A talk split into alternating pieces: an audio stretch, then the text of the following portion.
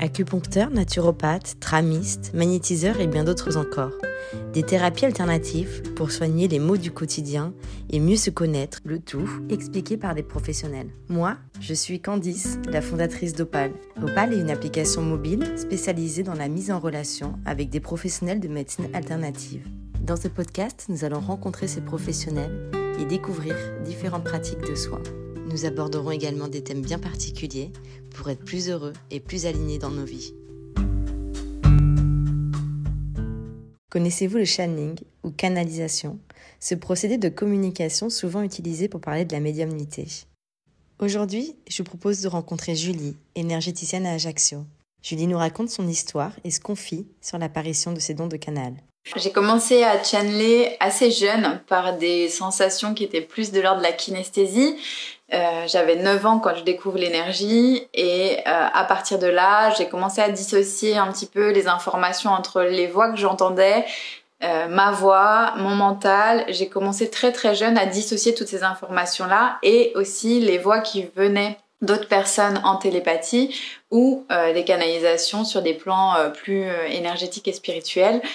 À 19 ans, j'ai ma première canalisation un petit peu choc qui me secoue pas mal et qui me permet de comprendre qu'en fait, je reçois des informations très précises pour aider les gens à aller vers leur pleine santé, leur plein potentiel et leur harmonie intérieure. Alors pendant un channeling, que ce soit en cabinet euh, et que vous veniez en cabinet, je, ne vous demande pas pourquoi vous venez, je prends les je, je travaille vraiment d'abord sur l'énergie pour comprendre quelle est la mémoire non pas mentale ni la conséquence de pourquoi vous venez qui me permettrait de, de m'appuyer uniquement sur le symptôme, mais au contraire je vais plutôt aller chercher l'information à sa source et recevoir les informations sources qui sont tout de suite déployées en cabinet ou à distance.